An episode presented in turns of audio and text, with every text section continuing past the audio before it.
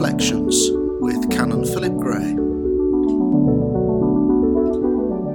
May the words that I speak and the words that you hear be in the name of God, who is Father, Son, and Holy Spirit. Amen. Amen. St. John the Evangelist uses words like night and darkness, both literally and metaphorically, at one and the same time. When Nicodemus first comes to Jesus, it is by night. When Judas departs from the Last Supper, it is night. On Easter morning, Mary comes to the tomb while it was still dark. Yes, the sun was still to come up that morning, but Mary was inhabiting a much greater darkness in her being, one born of the grief, desolation, and loss she felt at the death of Jesus. When she sees the stone rolled away, she thinks the worst. Maybe the authorities were unhappy with Jesus not being in a common grave. Or tomb robbers had come for all the expensive spices Nicodemus had generously given. Her heartbreak is compounded by the first signpost that all is well. Mary's disorientated grief is beautifully presented by St. John. Our airwaves and social media are filled presently with the same human response to grief and loss. There are stories to tell for whoever will hear about our feelings at the loss, perplexity, and hurt so many are experiencing. We understandably have phrases and narratives we need to tell over and over again as we attempt to make sense of our situation. They have taken the Lord out of the tomb, and we do not know where they have laid him. Peter and John arrive, see, and go home. But Mary just seems to stand frozen whilst all this happens. To freeze physically is another natural way that we can respond to shock and fear.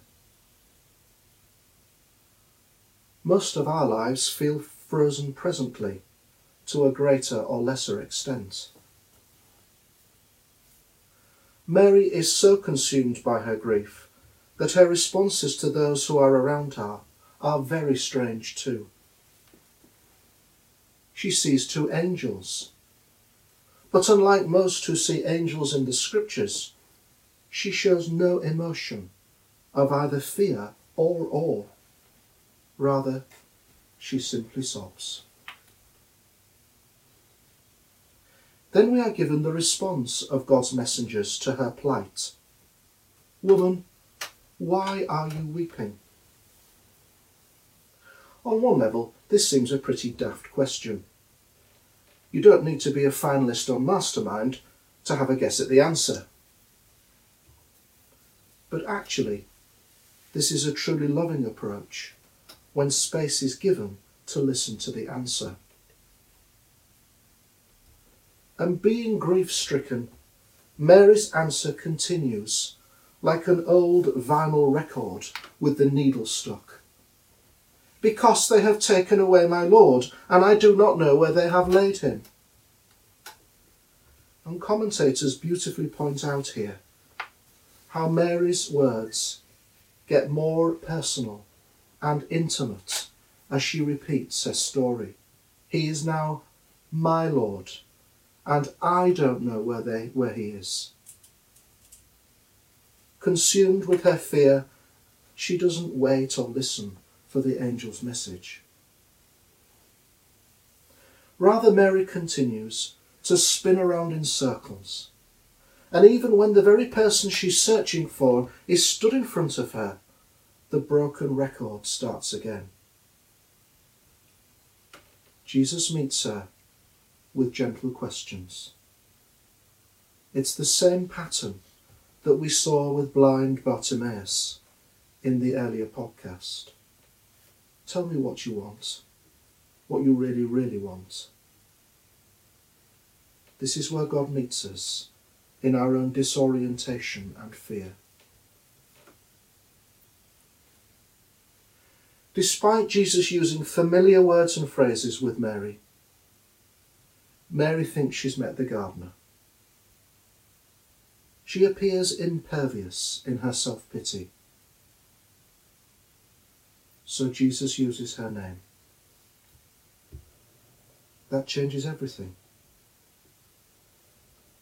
At our confirmation, we were told God has called you by name and made you his own.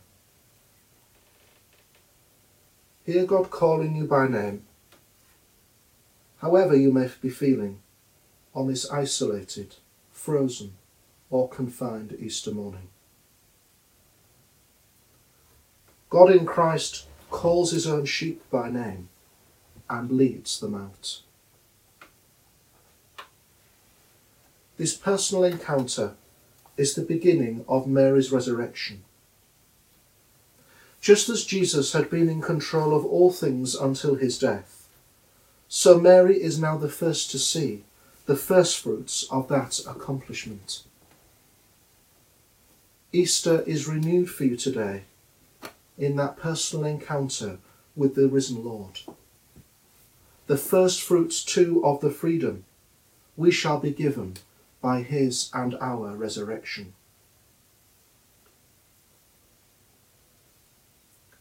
Everyone who has a living encounter with Jesus in this gospel is then given a new task.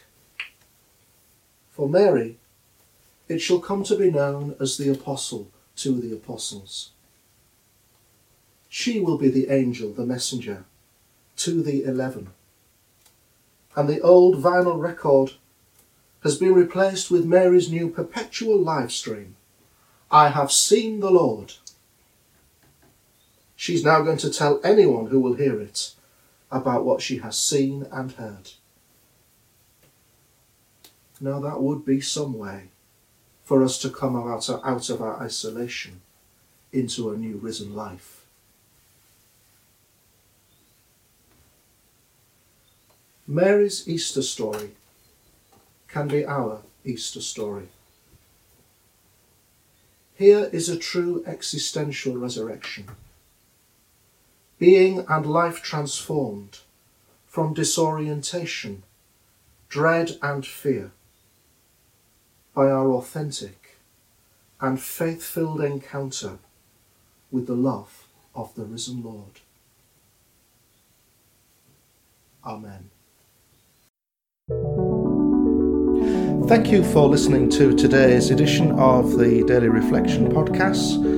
If you would like to listen to more episodes, they will be available on your usual podcast platform. Alternatively, all the podcasts and live streams, uh, services, and reflections can be found on the St Margaret's Ilkley website, stmargaretsilkley.org.